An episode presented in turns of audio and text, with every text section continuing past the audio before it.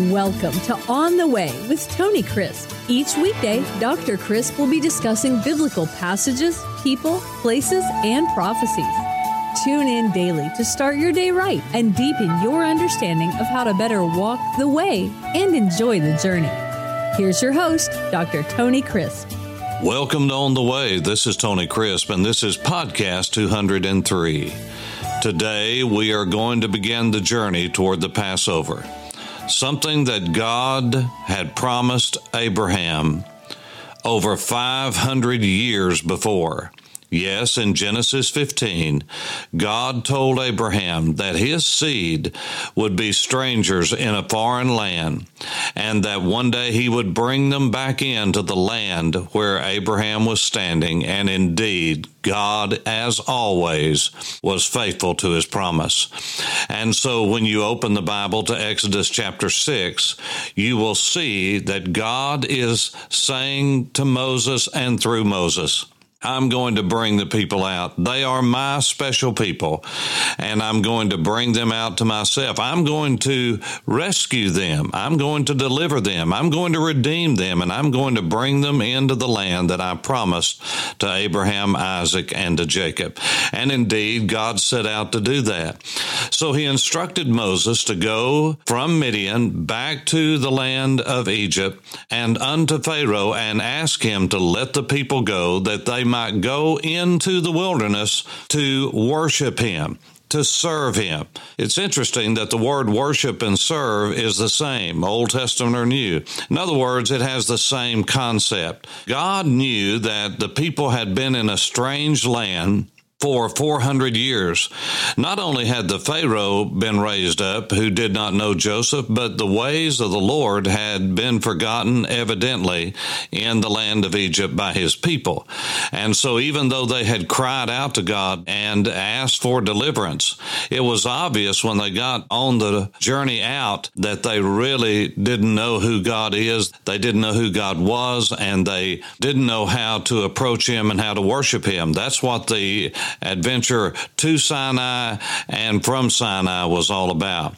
And so God delivered his people with a strong and mighty arm in a way that they would never forget. And in chapter 12 of Exodus, he said, I want you to remember everything I'm doing on this special night when I'm going to pass through the land and I'm going to pass over your houses if a certain procedure is followed. And indeed, God laid that out in the book of Exodus what that was to be. And we'll get there in just a moment. But before we do that, I want you to understand that there was a reason God had to take his people into the wilderness, into the desert, before he took them to the promised land. He had to prepare them to go into that land. And as you know, they were still not ready when they said they were.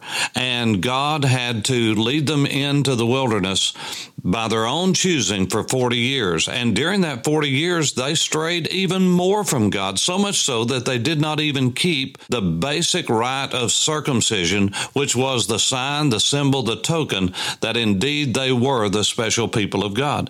They didn't even keep the Passover during the 40 years. As you read the scriptures, you'll see that when they got into the land of promise, when they had crossed over the Jordan miraculously under Joshua's leadership, because Moses died, even after the book of Deuteronomy and the summary of the law, the first thing they had to do was circumcise all the men. As a matter of fact, it was called Gilgal after that, the place of the rolling away. And then they kept the Passover. Now think about this. How easy it is for all of us, not just ancient Israel, but all of us to stray from what we know to do. And so God said that He wanted them to keep a memorial down through the centuries so that they could remember what God had done. And I'm so glad that He gave that to them. So part of that was uh, remembering how He delivered them with a strong arm.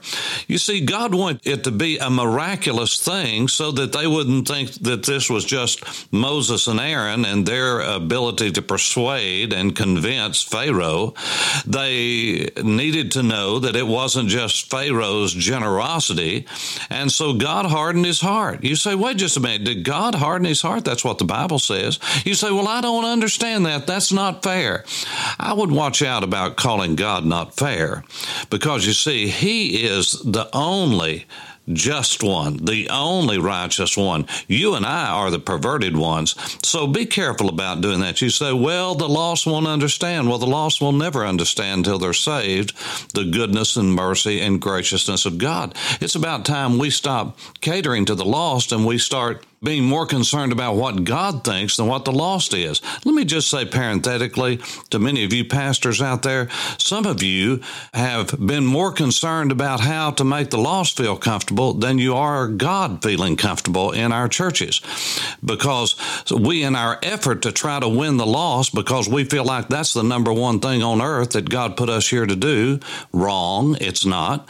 The number one thing has always been to teach our people to love the Lord our our God with our heart, our soul, our mind, our strength, with the totality of our being. And the second thing is to love other people in the way that God has loved us.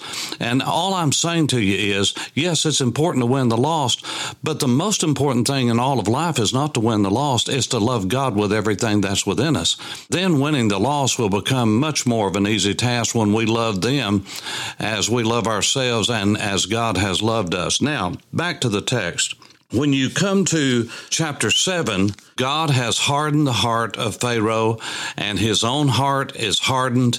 Sometimes people will say, well, oh, you know, did he harden his heart and then God let that happen? Or did God harden his heart? The Bible says that God hardened his heart and that he was ready to be hardened because he didn't fight it. It was his own wickedness. It was his own heart. It was his own responsibility. It was his own choice.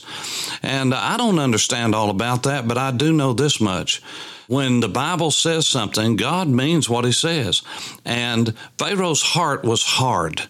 It was hard from the beginning. And God let that hardening process take its course and its final end.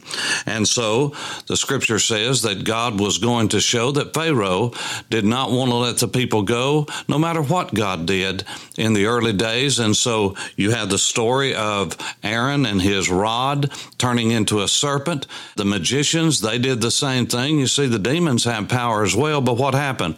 The rod of Aaron ate up the rod that had become serpents of all of the magicians of Egypt. And so that got their attention, but that wasn't enough. And so there was the miracle of blood. That's in chapter 7. When you keep turning the pages, and chapter 8 is the plague of frogs. Then the third plague, the plague of lice. The fourth plague, the plague of flies. And then the fifth plague in chapter 9. Remember, there were no chapter verse divisions in the original text. You have the uh, fifth plague, the livestock was diseased. The sixth plague, the boils. The seventh plague, the hail.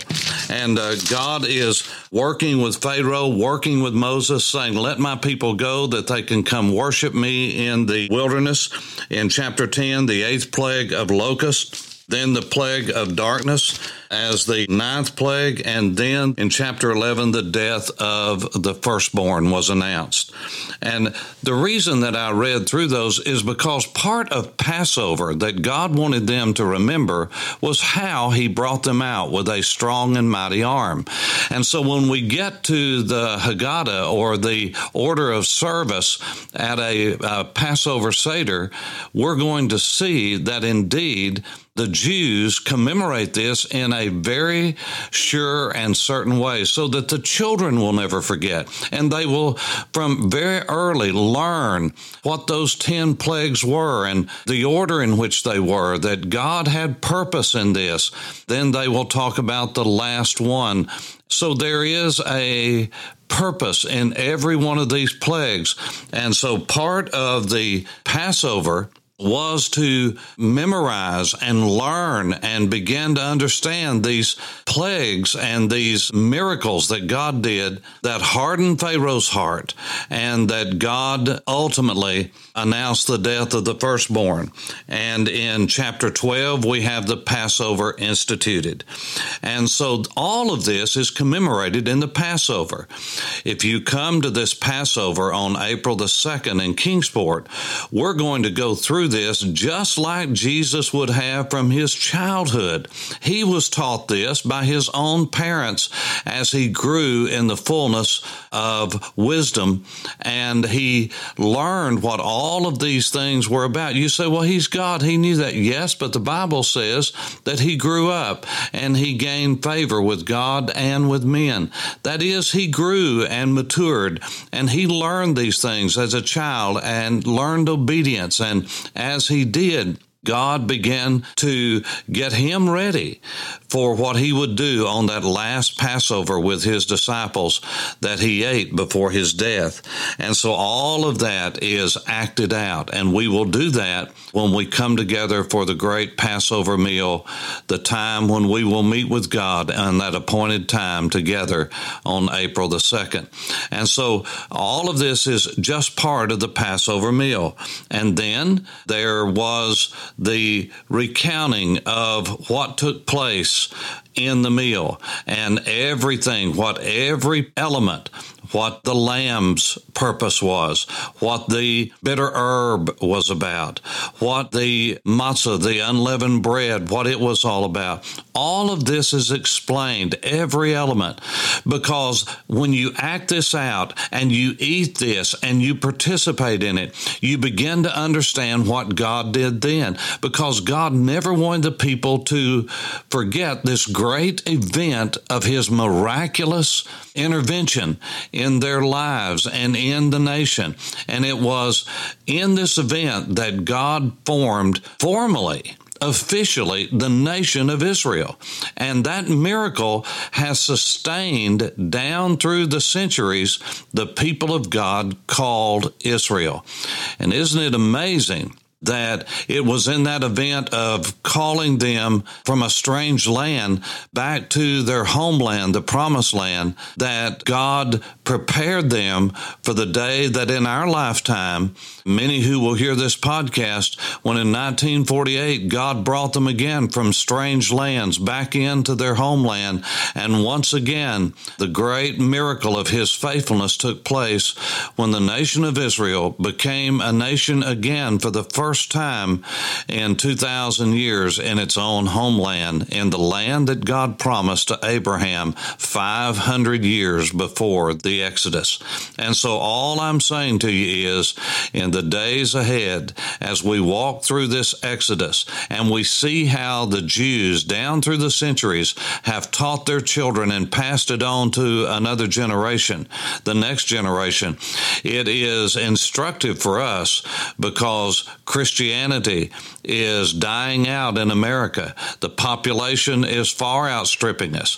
One of the reasons for that, maybe the primary reason, is because we have not taught our children to love God. We have not taught them to not think as the world. No, we've become so much a part of the world that you cannot tell what the church does on Sunday morning from what the world does on Sunday morning. And you can't tell any difference in the way that we act in our schools and our our places of work and among our neighbors than uh, anyone else who doesn't even know God. And so it is instructive for us to learn how the Jews down through the centuries have kept their children remembering that the God who made the heaven and the earth, and they remember that every week, He is the one that is the rescuer, the redeemer, the deliverer. For On the Way, this is Tony Crisp. Thanks for listening to On the Way with Tony Crisp. Tune in every weekday for information on biblical passages, people, places, and prophecies.